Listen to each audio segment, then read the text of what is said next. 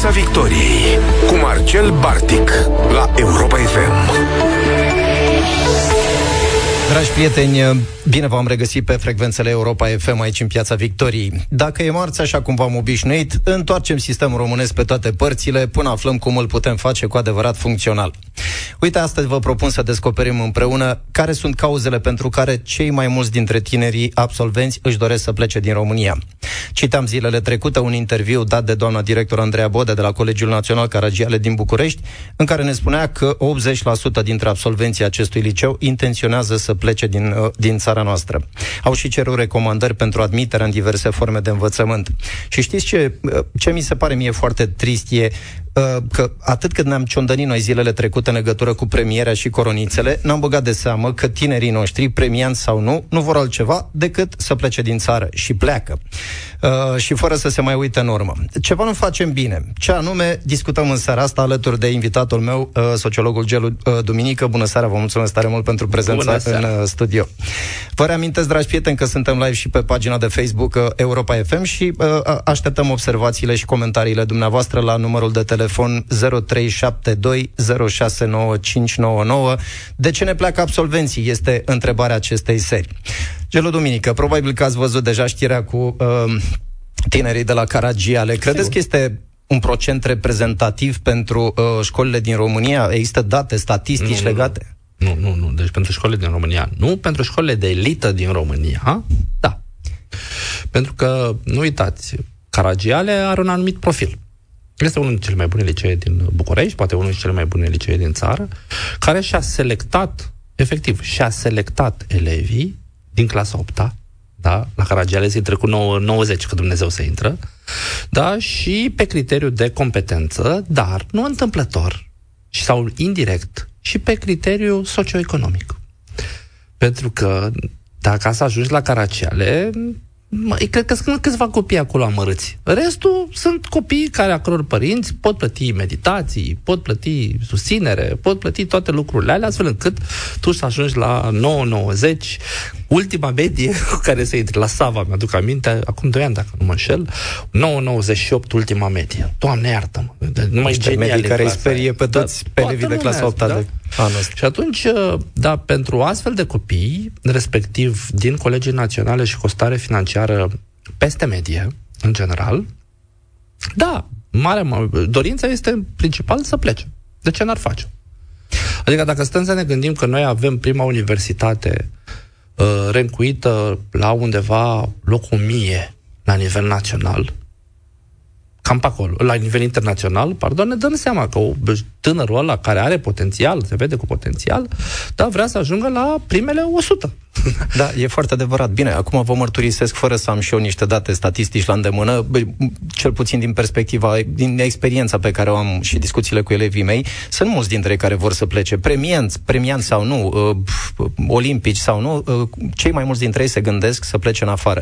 Și uh, eram curios să vă întreb dacă uh, lucrul ăsta se, este cauzat de uh, dorința de a accesa un uh, program universitar uh, mai bun din alte țări sau este doar uh, dorința asta de a, de a schimba uh, uh, o cultură, niște reflexe, niște mentalități, vor să scape? Sunt multe.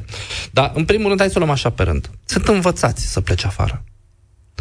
Dar de foarte multe ori părinții le induc uh, ideea asta că afară, România e o țară de rahat, și trebuie să plece în afară. Nu mai, frate, nicio șansă. Aud discuțiile din familie, aud uh, nemulțumirile pe care le avem în societate, citesc, uh, văd toate lucrurile astea și, logic, lehamitea devine, da, da, așa, omniprezentă. Doi, um, mirajul. Băi, acolo umblă câine cu colaci în coadă. Și uite, să ne ducem și noi în afară. Eu personal nu recomand licența în afară. Niciodată n-am recomandat decât dacă vrei să rămâi în afară. În rest, dacă vrei să te întorci, fă, frate, licența aici, du-te la specializare în afară și dacă pe urmă te întorci. Pentru că altfel sisteme diferite. Adică când văd ce specializări au ei în afară și uite, am ajuns la al treilea motiv, faptul că sistemul universitar românesc încă a rămas închilozat. Adică el a varză viezure mână. Ur- urma să vă întreb și, da? și despre treaba asta, pentru că despre universități observați că vorbim destul de puțin. E adevărat, ținem sub lupă ceea ce se întâmplă în sistemul preuniversitar, pentru că acolo sunt pasiunile mai mari, uh, se întâmplă lucruri, Sigur. bacalaureate, valori naționale, dar uh, foarte puțin despre universități, când, de fapt, ar trebui să ne uităm mai cu atenție acolo. Eu, de pildă, vă mărturisesc că am un of legat de formarea profesorilor, Sigur. adică studenții care intră pe băncile... Formarea inițială. Exact. Studenții primesc, au, au parte mai degrabă de, nu știu, iluzia unei cariere în cercetare, când știți foarte bine că un număr foarte restrâns dintre studenți va ajunge în, în zona de activitate. Cei mai mulți dintre mai ales în România. Mai ales în România. Cei mai mulți dintre ei vor ajunge la catedră și nu sunt pregătiți pe parcursul celor 3 sau 5 ani. Uh, Aia, dar... Uite, întâmplător, cei mai mulți dintre ei nu ajung nici la catedră, da, pe conform de cifrelor. Cei mai mulți dintre ei uh, ajung să profeseze într-o meserie care nu are legătură cu domeniul lor de specialitate, de foarte multe ori. Da? Foști colegi de-ai mei de facultate uh, vând papuci în piață, la modul propriu, da? Aia e. Ce să facem? La urmă, urmii, uh, asta ne-a învățat facultatea. Pentru că la noi uh, universitatea, studiu, educația în general, e un scop în sine. Trebuie să ai o diplomă, bă o să-ți trebuiască diploma în viață. Bă, scuză-mă, nu-mi trebuie neapărat o diplomă dacă nu și învăț meserie, dacă nu și am loc să practic. Și atunci atunci am ajuns la punctul 3, specialitățile. Cei din afară s-au adaptat foarte mult la piața existentă și acolo există o conexiune destul de puternică între mediul academic universitar de educație și piața muncii. La noi nu prea. Da? Noi încă am rămas la industria materialelor așa cum se făcea acum 30 de ani. Da? Uh, și patru, programele astea de hai, și mă am dus doar în zona educație, de, de internship, da, pe care, dezvoltare profesională academică, în adevăratul sens al cuvântului. Toate astea puse peste cauzele pe care fiecare dintre cei care au plecat le are. Da? Adică vreau o viață mai bună, Vreau o țară ca afară, vreau politicieni care să mă respecte, vreau un standard de viață mai bun și așa mai departe. De aici ajungem din nou la punctul 1. Așa au fost învățați. Da? Adică, din păcate, e, nu, e normal să plece, dar să rămână să ce? Da? Pentru că liberul arbitru funcționează și în momentul în care ai de ales, Doamne iartă-mă. E adevărat, dar pe de altă parte ă, nu, nu pot să nu observ că printre mulți dintre profesorii și părinții din ă, România există așa niște convingeri foarte puternice. Păi cum, domne, e minunat ce facem noi aici, noi e, suntem perfecți. Păi uite câți olimpici avem noi, dar câți premianți, apropo de dezbaterea de săptămâna trecută cu premianții și coronițele. Și... Eu am auzit chiar un fost ministru, respectiv domnul Funeriu, da, am citit declarația domniei sale de pe pagina de domniei sale de socializare, în care, printre altele, spunea că, domnule, dacă un elev are sub 6 și la acest examen de PAC, e vina părinților.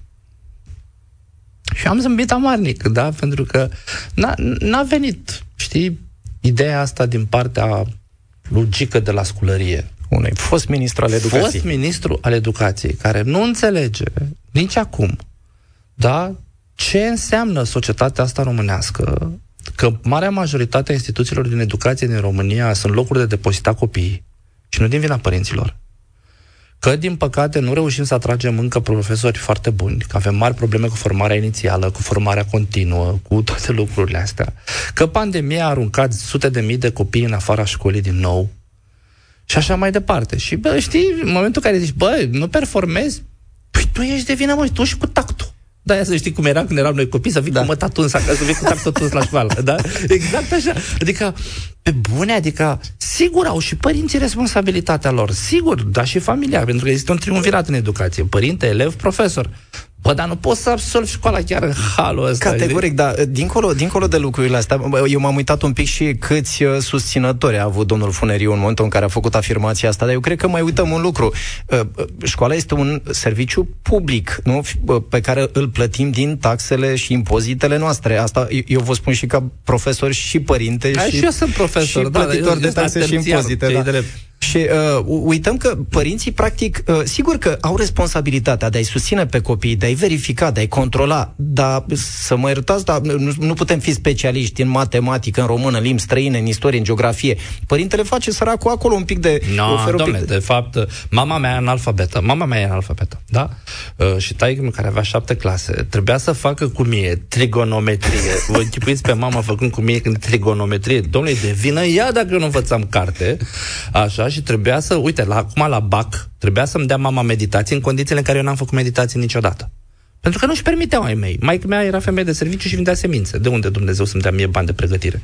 Însă dacă eu luam sub șase, și apropo, la română scris am luat sub șase, da, a căzut un subiect, atunci nu o să-l uit niciodată. Drama cunoașterii Vasile, în lirica lui Vasile Voiculescu și Lucian Blaga.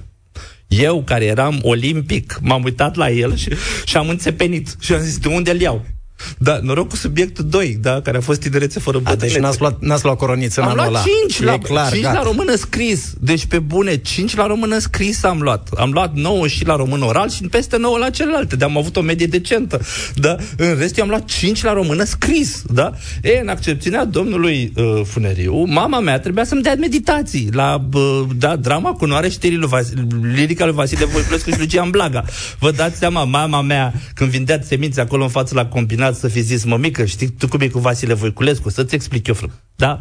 Mâncat mama de băiat. Da? da? Adică, aberant. Societatea românească este destul de diversă în condițiile în care aproximativ 40% din România da, trăiește în, deprivare, în risc de deprivare materială severă. Dar asta poate mai învață și politicianul român. Da, da, pe de altă parte să știți că tot zona aia societății românești invocă faptul că avem olimpici, nu? Adică 2%, vorbeam da, mai sigur, devreme. Sigur, păi, da, da, olimpicii ăștia sunt mântria țării. Sunt, nu se poate. Deci ăștia arată cât de buni suntem. Observați că întotdeauna uh, oamenii ăștia vorbesc la plural. Suntem. Uh, a luat uh, sportivul uh, Popoviciu zilele astea uh, locul Me, întâi la natație. Mai Am devreme, luat cu mai toții. devreme a scris o chestie și Cătălin cu gingășenia pe care o are mi-a atras atenția, vezi că nu-i chiar așa, dar în care eu, spre exemplu, spuneam, bă, până ieri de Popoviciu nu s-a spus nimic. Mm, ah, bine. Da? Ă, dăm noi și noi la TVR chestia asta. Nu o dăm, mă, ce dracu, nu face rating, sunteți proști la cap, lăsați-o dracu. Noi să dăm din Parlament. Ca face rating. Da, bun, extraordinar. Da? Astăzi, toată lumea cu Popoviciu pe buze. Da? Poze, leșinături. Bă, dacă e și locul 4, nu mai era toată lumea cu el pe buze. Apropo, da? Uh, și eu am spus greșit, în mod renat, după ce am corectat Cătălin, m-am uitat și, și eu și avea Cătălin perfectă dreptate, că, bă, statul român nu a făcut foarte multe. E, în cazul ăsta, chiar a făcut, după Olimpiadă, chiar a făcut. I-a dat un salariu mai mult decât decent, i-a dat condiții și așa mai departe. Ceea ce arată că în momentul în care se investește, pot, apare și rezult, pot apărea și rezultate. Noi, în schimb, nu investim sau investim difuz.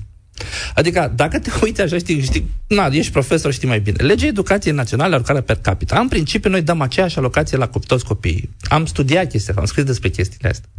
În realitate, nu e așa. Colegiul Național, uite că tot am dat caragiale, are în general profesori titulari, da, gradul 1 didactic, doctorate, care sunt pe plafonul maxim de salarizare. Ă, colegiul energetic, liceu energetic din Ferentari, Ăla nu are profesor titular gradul 1 în aceeași măsură, da, care are... Ăla are și uh, suplinitori mai mulți. Logic, e liceu de ghetou. Ăla nu poate să cheltuie banii pe salarii pe care are. În schimb, Caragiale are nevoie de bani mai mulți. De unde ia? Fix de la liceu la mărt. Da, pe redistribuire. Și atunci, în loc banii să rămână la liceu ăla, amărât, să poată să-și aducă specialiști, să oferă în plus copiilor, cine ia? Tot liceul la bogat. Da, adică lucrurile stau într-un fel atât de inechitabil în sistemul ăsta, încât prin ochelarii inechității, noi vedem 2% dar nu vedem 40 și ceva la sută care sunt analfabeti funcționali. E, da, da, Voi vă dați seama, 2%, 40 și ceva la sută. Aceleași cifre, aceeași sursă. Însă ăia 40 și ceva la sută dă de na- e, e ceva nașpa, măi, de rușine. Vă aduceți aminte că noi ne băgam musafiri în camera aia bună în care era curat? exact. În restul putea să cadă toate, aruncai toate rufele acolo. Când îți vin musafiri, încă mai avem da, reacțiile astea când vine cineva la noi să facem curat, frate. Și întâm toți în vrie să vadă ăla că e bine, să nu ne facem de râs. Da? E, eu n-am înțeles asta foarte mult. Adică, bă, dacă tu te faci de râs pentru tine, adică dacă stai într-o cocină, tu ai o problemă, adică nu trebuie să vadă ăla că tu stai într-o cocină, te faci de râs față de ăla. E, același lucru. Nu poți să schimbi ceea ce nu înțelegi că trebuie să schimbi. Iar în momentul în care noi ne îmbătăm cu apă rece, că, domnule, sistemul educațional românesc e tare, bă, Îi batem pe chinezi, nu pe chinezi, pe chinezi îi batem. Mi-am rupt. Da? Cu toate că, în toate standardele, în toate evaluările, ăia ne bat la orice oră din zi și din noapte. Da, mă, doi olimpici au bătut alți doi olimpici. Nu s-au competiționat, au competiționat sistemele educaționale. Pentru că dacă te uiți, spre exemplu, pe toate analizele, asiatici, recte chinezii, filipinezii, singaporezii și așa mai departe, sunt peste noi. Cu mult peste noi. Da. Pentru că oamenii au înțeles că, de fapt, educația înseamnă cu totul altceva. Înseamnă competențe. Ați văzut examenele de la BAC? Discutam mai devreme. Da. Da, uh, scrisoarea a treia. E, scrisoarea a treia, pardon, Caragiale. Extraordinar. Bă, Caragiale îl iubesc. Mi se pare mai contemporan ca niciodată. Însă noi nu l-am provocat pe elev să îl aducă pe Caragiale în contemporaneitate, spre exemplu. Noi am zis, zine mă ce a vrut să zică la comentariu, tată, pe de rost. Ce a trebuit elevul să facă? Cum făceam și noi acum 30 de ani când am dat bacul, să învețe, să învețe ca mai muțica, da, și să spună pun și virgulă ce a zis coment- ăla care a scris comentarii. E da, adevărat, și pe noi ne dar întrebăm de ce e plagiat. Să știți că Păi acum... nu le-ai învățat tu să plagieze trei țări din, la primele examene. A, să știți că acum au mai introdus, așa, mai apar niște item selectați din text uh, cu tare afirmație, uh, identificați două afirmații aflate în relație cauze-efect. Ai, ceva, ceva sau mai, s-a, s-a mai schimbat acolo. Apropo de subiectele de la, de la bacalaureat, uh, apropo, astăzi s-a Vă rog. dat uh, istoria uh, și am văzut la subiectul 3 un, uh, o temă interesantă uh, legată de etapa aia, a doua jumătate a secolului al XIX-lea, începutul secolului 20 și mi-a adus aminte de uh, generația bunjuriștilor, mm-hmm. aia de la 48, care Da. au făcut studiile în afară, s-au dus pe la universități. De, Modernitatea românilor, modernitatea Exact, României, exact, de, de la acolo Paris, a de venit, la Berlin, dar s-au întors, ăia s-au întors Da, mă, în dar țară. știi ce am făcut cu ei? Ai du de, de ideea mai departe. Au venit ăștia, da, bonjuriștii, tot acâmul, da, și au venit și ei cu ideile din afară. Uite, cum ziceam, că au plecat în afară studieze, au venit cu ele înapoi. Și, pă, știi, influențați de liberté, liberté, egalité, fraternité, umor, că ne-am uitat de umor, ne-am uitat de sau moartea, noi zicem doar primele trei cuvinte, au zis, bă, hai să fie și la noi. Și hai să vorbim de dezrobire, să vorbim de pământ, să vorbim de toate lucrurile astea. Și au făcut declarație de la Islas, în care au pus toate până rămile alea. Pe 9 iunie, da. Da. Ce am făcut noi cu ei? I-am băgat la pușcărie. adică a zis, bă, voi veniți așa să distrugeți societatea asta? Ia dă-vă, bă, la pușcărie marea lor majoritate. Da? Am avut franțuzi, uite, Vaian, da? care au venit să predea. Noi nu aveam profesori, oameni Da, buni. da, da. Primul liceu e undeva la începutul secolului XIX. Sava, dacă nu mă înșel, și al doilea școala normală. A doua școală, școala normală. Da, și ne-am adus profesori din afară. Da, deci noi educația noastră, cam asta a fost. Adică prima universitate la nivel 1000. european este Bologna, 1088 dacă nu mă Da. înșel. Și la noi e un 1860. Exact. 800 de ani diferență. Adică trebuie să înțelegem unde suntem. Da, am reușit să acoperim foarte multe. Mai ales în ultimii 30 de ani. Dar și pentru că muși- puștii ăștia pleacă în afară și au parte de educație de calitate, cu adevărat, și reușesc să se întoarcă unii dintre ei. Păi asta voiam să, te, să, să vă întreb, că de fapt poate e doar o etapă istorică, poate e comparația, bă, comparația mea un pic forțată. Să, să sperăm că acești tineri se vor mai întoarce, vor uh, reprezenta punctul ăla de referință de la care va începe așa o nouă schimbare, așa cum s-a întâmplat la 1848? Eu am mare încredere în generația asta. Nu știu dacă se vor întoarce definitiv sau se vor întoarce așa doar cu moduri de a face. Știi? Adică nu toți pașoptiștii s-au întors. Uite, Cioran a plecat. N-a a fost pașoptist, doamne iartă da. da? Însă scrierile lui au rămas și ale eugeniste, și ale antisemite, da, și ale de mare valoare, da? Uh, Ionesco, Doamne iartă-mă, da, a plecat, da, Brâncuș, a plecat, a rămas. Adică influențele sunt oricum. Însă și cei care se întorc vor fi cu sufletul nou, dar depinde de noi dacă îi facem să se întoarcă. Deci se, se vor întoarce în momentul în care vor găsi în România acasă. Cu tot ce înseamnă acasă. În rest, știi, uite, eu sunt gălățean. Nu mai mă simt cu adevărat bine în patul în care am crescut. De la mama acasă. Acasă e altundeva. Da? Adică acasă asta se schimbă. Eu nu cred că trebuie, domnule, te-ai născut în România, trebuie să mori în România. Doamne, iartă-mă, unde te simți tu bine, unde ești valorizat, unde înflorești. Categoric. Acolo ai să stai. O să-l facem să se înflorească, să se simtă bine aici? Extraordinar.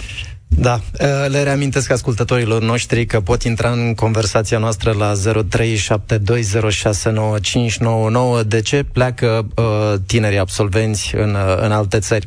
Uh, Gelu Duminică, apropo de uh, maniera în care interacționează politicienii cu sistemul de educație, și ați dat un exemplu foarte bun un pic mai devreme, uh, nu, e, nu e singurul. Acum nu mă pot abține să nu constat că astăzi a fost pus de poze, nu numai cu oameni obișnuiți, dar cu politicieni, care au de Popoviciu ce a făcut și da, ce tare da, și da. ce uh, e, cum a spus cineva, e în cartea de aur a sportului române. Eu nici n-aș putea să formulez o expresie Iubitul de genul ăsta. nostru Daniel exact. Popovici. exact fiul Carpaților și atunci cum era, Da. Uh, și apropo de asta, am, am văzut că astăzi a, a fost în sfârșit adoptat în Parlament un proiect de lege legat de educația sexuală. Dar stați să inspir și să expir, că poate face cineva vreun stop cardiac mai conservator așa.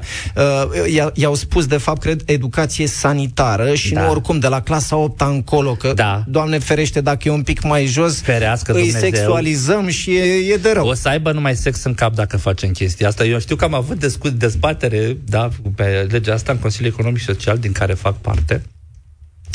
Și noi l-am uh, dat aproape în unanimitate, l-am, uh, l-am avizat favorabil. Însă au fost discuții puternice și atunci. Acum, că ne place sau nu ne place, conform statisticilor, România este țara cu cele mai multe sarcini ale minorilor sub 15 ani. Păi da, da, unii spun că e vina lor. Păi ce treabă are școala, ce Măi, treabă are statul? Nu are nimeni, adică știi, eu stau și mă gândesc așa. Da, ce, nu, eu mă gândesc la soarta copiilor ăia care au fac copii. că niște copii, la 13, 14, 15 ani, 13 și cea mai mică vârstă, dacă nu mă înșel, chiar mai mică de 13 a fost. Undeva în Mureș. Uh, cu ce îi sprijinim noi? Toți le dăm sufletul în suflet. Adică părinții, spre exemplu, zic nenorocit, o mai făcut de râs. Băieții din sat o consideră curvă. Părinții din sat sau de unde sunt ei o consideră tot curvă. Și atunci copilaia cedează. Din cele aproximativ 18.000 de mame minore cât are România în momentul de față, conform MINESE, vreo 900 mai merg la școală. Restul, Dumnezeu cu mila. Ele nu primesc suport de nicio culoare. Direcția pentru protecția copilului doarme, Uite, educația sanitară, de sănătate, numiți-o cum vreți la urmă urmi. Doarme, da, pentru că refuzăm să vedem realitatea. Suntem atât de pudibonzi. Bă, da, apropo, primarul ăla dintr-un partid anume, care făcea sex cu o puștoaică de, de 13 ani 13 ani, și da. care a fost pe urmă al reales. Oare cum se simte când vede legea asta educației sexuale? Vă dați asta, asta ce zice? Asta da. e societatea. Uh, suntem în direct cu ascultătorii noștri, revenim că la, la povestea asta cu educația sexuală nu, deci nu mai pot, de, trebuie neapărat să o, să o dezvoltăm. Uh, suntem în direct cu uh, uh, un, unul dintre ascultătorii noștri, ne spune el dacă vrea cum îl cheamă sau nu. Bună seara! Sunteți alături de noi în bună Piața Victoriei. Seara, bună seara! Mă bucur că invitatul dumneavoastră este un sociolog, dacă nu mă înșel, da? Sigur, da. Sociolog. E, cauza, cauza plecării maturilor români în masă în Occident la lucru, a elevilor și studenților la, la învățământ în străinătate este una singură comună tuturor acestora și bate recordul România la numărul celor a migraților, să le spune. Cauza este următoarea. Aș vrea părerea sociologului dacă, dacă îmi confirmă sau îmi infirmă. E, înlăturând socialismul prin Revoluția din decembrie 89, România a rămas fără sistem social și s-a situat în secunda 2 în, în tranziție spre un alt sistem social se află și în acest moment în tranziție spre un alt sistem social. Este singura țară de nume care nu are sistem social. Nu avem identitate politică și economică. Și e normal ca acest lucru să fie simțit de poporul român, indiferent de vârstă, și să, să nu se regăsească pe cine. Și ce se întâmplă? E, Sistemul social spre care ne îndreptăm nu este cel capitalist, care însemna să dăm ceasul istoriei înapoi. Noi doar am aderat la capitalism după Revoluție ca să nu rămânem izolați între Est și Vest.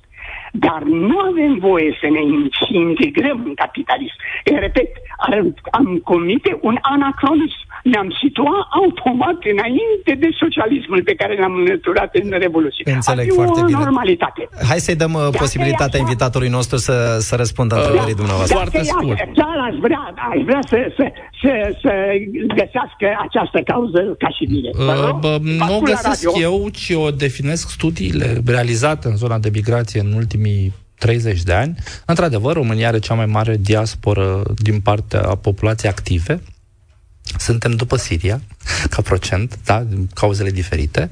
Dacă în Siria a fost la război, da, la noi a fost cauza economică. Mai bine spus, sărăcia. Și asta s-a întâmplat până în 2012-2014. Din acel moment au f- început să plece și middle class da, și upper middle class Și acolo a fost mai degrabă, hai să zicem așa, calitatea vieții. Oamenii și-au dorit, de fapt, școli mai bune pentru copiilor. Și-au dorit spitale mai bune. Nu că nu trăiau bine în România, nu că n-aveau casă, ci pur și simplu își doreau mai bun. În prima fază, repet, sărăcia. Mulți au plecat să-și bă, repare casa și uite, când făceam în 2001 uh, 2002 uh, interviuri cu migranții din Italia, da, mulți îmi spuneau că s-ar întoarce acasă dacă ar primi un porc pe care să-l taie să-l mănânce cu familia lor. Pe cuvântul meu, de onoare. 2001-2002, da? Pentru că oamenii erau bă, la limita sărăciei. Pentru că la mig- migranți români au fost și cei foarte bine educați și pauperii, ambii cu aceeași motivație. Cu aptitudinile lor puteau câștiga mai bine. Și cerșătorul și doctorul. Da. Angela este uh, alături de noi. Bună seara, Angela, te ascultăm. Dacă poți da aparatul de radio un pic Da. mai încet, ca să ne auzim. Bună seara! Îl salut cu bucurie pe domnul, domnul sociolog. M-a și format într-un curs uh, și mulțumesc că a pus o Să nu diagnoză- zici că ești de aia de lângă Mureș, de lângă Sighișoara. Nu, Angela Avrămul, da, din Timișoara, Din Giroc. Timișoara, să rămână, nu Comun- credeam, Lumea e și-am mică. confundat vocea, da. Da, da, da, da. O diagnoză foarte bună și întâmplător sunt și eu mamă de fost elevă olimpică, e adevărat, a plecat la Viena, e adevărat, trăiește bine mersi acolo și e adevărat că sunt și profesor și că, da, Uh, noi nu, noi nu creiem în învățământul de masă până la urmă olimpici. E munca lor, e, nu știu, meritul părinților, dar cel mai important, cred că trebuie să-l spun, acest adevăr, oamenii nu au 10 vieți de trăit. Oamenii au o singură viață de trăit și acești tineri chiar înțeleg ceea ce eu n-am înțeles și când m-am supărat pe fica mea că vrea să plece, după doi ani mi-am cerut scuze și am spus așa, e adevărat. Nu ai 10 vieți de trăit, România se schimbă încet, încet și că da, chiar și eu eram în situația acelui om care îmi doream schimbări, schimbări mai rapide decât a fost ritmul în care, nu știu, a evoluat România. Na, și viața mea a curs cum a curs. Mulțumesc încă o dată, Gelu Duminică, mulțumesc Europa FM. Îți mulțumim și noi, Angela. Noi. Uh, nu Dan, știu ce aș putea să comentez la Da, e, bă, chestia mai degrabă asta, să- uite, sunt Mulțumesc gânduri cu- tare mult pentru gânduri. Exact. Dan este alături de noi. Bună seara, Dan, te ascultăm. De ce pleacă tineri absolvenți din România? Bună seara, domnilor profesori, bună seara, radioascultătorilor noastre. Uh, Dan vă deranjează din uh, Popești la Ordeni și eu sunt de bază tot Revenim uh, imediat ce restabilim legătura. Gelu Duminică, uh, revin la ce povesteam un pic mai devreme și pe mine mă apasă chestia asta cu uh, maniera în care interacționează politicienii cu uh, sistemul nostru de învățământ și uh, povesteai mai devreme despre statisticile privind gravidele uh, minore și despre uh, situațiile astea dramatice. Uh, totuși, sunt convins că cifrele astea ajung și la politicieni. Adică Sigur. le-au, le-au pe masă acolo. Uh, sunt conștienți de, de uh, riscurile la care ne, uh, iată, uh, se expune această generație și totuși aleg să nu facă nimic. Păi e ipocrizie. E o ipocrizie din aia crasă. Bă, acum, uite, știi, ducându-mă într-o extremă, în momentul în care eu mă culc cu puștoaice de 13 ani, despre ce drepturi sexuale să vorbim? Și uite și primarul la liberal de lângă București, de aici, care tot la fel lăsase gravidă puștoaică de 13-14 ani. Deși nu m-ar surprinde da? să aud că la alte alegeri poate, cât pe ce să fie ales din nou, pentru că lumea o să Nu m-ar surprinde, domnule, ce a făcut? Ce a e vina făcut? fetei, băi. Dar tu știi cât l-a demenit pe omul ăla, săracul de 50 de ani? L-a leșinat când a văzut-o pe puștoaica. Da, pentru că la noi, și aici discuția e mult mai profundă, e dreptul bărbatului de a decide asupra femeii.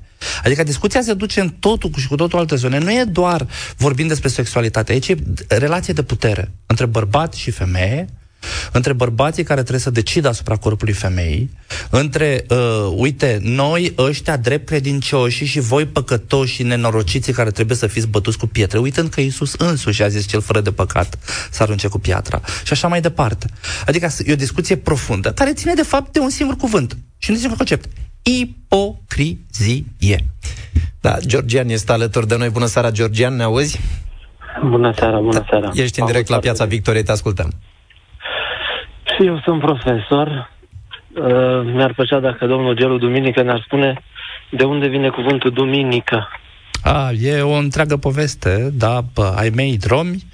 Bă, ce știm clar este că au fost eliberați într-o zi de duminică, aveau, nu aveau familie, nume de familie robii, sclavii, iar în momentul în care au fost eliberați, Uh, li s-a dat un nume de familie așa cum a considerat deținătorul. Unii au dat chiar numele lui, uite Stănești, da, toată Moldova plină de Stănești, Boierul Stănescu deținător, dar în cazul meu au fost eliberați, familie mele au fost eliberați într-o sfântă zi de duminică și le-a dat numele de duminică. Da, îți mulțumim, Georgian, pentru, pentru întrebare. Uh, cred, că, cred că suntem, uh, suntem în direct cu nou ascultător. Bună seara, Dan! Bună seara, băieți, bună seara, domnilor profesor, bună seara, radioascultatorilor Europa FM. Acum sper că ne auzim. Ne auzim foarte bine, da. Așa. Vă mulțumesc foarte mult. Uh, deci, uh, eu de bază sunt tot cadavru didactic. Nimeni nu-i perfect, dacă tot a spus cadavru didactic, da. Păi asta, asta, exact asta era replica care urma să o spun. Uh, deci sunt un suficient de cretin de specie care... Bine, eu zic să nu fim foarte duri în exprimare. E adevărat că profesia noastră este una cu multe provocări, dar eu cred că e, da. e important să vedem și partea plină a paharului. Oh, da, eu o consider o meserie binecuvântată, dar asta e o altă discuție. Da, te ascultăm. Da, este mai, este mai mult decât uh, de, foarte bine, bravo, Gelu Domenică, te pup și mă bucur mult că spui asta. Eu am considerat întotdeauna că există meserii apostolice. A să vă dea preotul, profesorul, medicul, jandarul, primarul, da? Bun, ca să consum brutalicii long story short. Eu am intrat în învățământ în uh, celebrul an de glorie 1995, pe vremea când uh, se dădeau examene curent de dure ca să intri. Din 96, uh, guvernanții au considerat că e suficient să avem o hârtie de la că suntem la o facultate la anul întâi și putem să mergem la orice inspectorat. Eu prezint totuși o materie destul de contestată în România, era vorba de franceză. Uh, ce s-a întâmplat cu copiii care au plecat și pleacă în continuu? În primul rând, până să ajungem la educație, noi uităm să discutăm de un lucru esențial. Există niște trepte. Educația este a patra treaptă și cea mai importantă. Înainte de educație, haideți să discutăm în primul rând de stabilitatea socială. Eu nu am un stat. Deci eu nu pot să iau omul ăla de mână, să-l duc undeva și să spun, dragul meu, uite aici e medicul, face asta. Aici este profesorul, face asta. Deci când, nu, când vom construi un stat, atunci da. Da, e adevărat, Dan. Uh, iartă-mă că te întrerup, dar pe de altă parte, așa din uh, după mintea mea, mă gândesc că de mult, de mult, de mult, uh, la un moment dat, oamenii s-au strâns undeva între ei și au zis, domnule, cum să facem noi să ne descurcăm mai bine? Hai să facem niște instituții, școală, spital, armată și așa mai departe. De ce? Că nu ne pricepem noi la fiecare dintre ele. Și uite așa am ajuns să ne facem școală în care sunt niște oameni, uite cum facem noi, da, și ne ocupăm de educație. Nu crezi totuși că ar trebui să ne asumăm într-un grad mai mare responsabilitatea pentru ce reușim sau nu reușim? Dragul meu, eu asta încerc să spun acum, că noi aceste patru trepte, până la educație inclusiv, noi nu ne luăm în calcul, noi nu ne dăm seama ce important este să avem instituție. Noi avem pe palierul 2, ca să continuăm discuția și să nu le răpim timpul aiurea prietenilor noștri, Popanele de justiția, în care eu mă duc pe stradă și găsesc o doamnă simpatică de treabă, care pentru o copilă de 16 ani, doar pentru simplu fapt că era de etnie romă, dar a fost violată și ținută un an și jumătate și chinuită în ultimul hal, da? Uh, autorul a primit trei ani cu suspendare, deși a făcut niște fapte abominabile, a marcat pe viață un copil, justificarea din hotărârea judecătorească fiind nu s-a făcut scandal public. Am A treia etapă și foarte importantă este contributivitatea individuală a fiecăruia pe palierul lui. Eu până să discut de școală... Aici de e o mare educație, discuție, dacă îmi dați voi. Știți că, din punctul meu de vedere, școala este și oul și găina în același timp. Cred că e singura instituție la care nu există dezbatere Exact. dacă e doar ou și găină sau găină. E și ou și găină. Pentru că, știți, școala are două mari Asta da. funcțiuni. Are, da, asta de cognitivă, să zicem așa. Învățăm uh, carte, uite cum zicea mama, și a doua, socioemoțională, învățăm să fie oameni. Da, noi ieșim în a doua cu totul. Pentru că nu prea ținem cont. Uite, ne chinuim să băgăm educație sexuală. Da? Uh, Nu învățăm să respecte diversitatea, nu învățăm să iubească pe ceilalți, nu- nu învățăm de mici. Iar ei când ajung mari, o să pună în practică ce i-am învățat inclusiv noi. Respectiv o să justifice, atunci când fac parte dintr-o instituție, un viol, o pedeapsă mică pe un viol, pentru că cine erau mă ăia? Neoamenii, mă. Da? Neoamenii erau, de fapt, victime. Așa că ăia merită. E, e foarte mult de discutat pe subiectul ăsta și cred că ne-ar trebui vreo 10 emisiuni. Da, Dan, îți mulțumesc tare frumos pentru, pentru telefon. Uh, Gelo Duminică, mai avem foarte puțin, 30-40 de secunde și aș vrea să-mi spui dacă, nu știu, uh, după toate veștile astea, uh, mai putem privi cu optimism așa viitorul? Eu sunt foarte optimist, pentru că eu știu ceea ce se întâmplă la mine la sală, da, comparativ, eh, când mă uit la studenții mei, cum intră în semestru și cum ies din semestru. Cunoașterea, mitul peșterii, Platon. E, e important ca să iluminăm. Da, în regulă. Îți mulțumesc tare frumos pentru discuția din seara asta. Uh, Dragi prieteni, ne reauzim săptămâna viitoare. Toate bune! Piața Victoriei cu Marcel Bartic la Europa FM.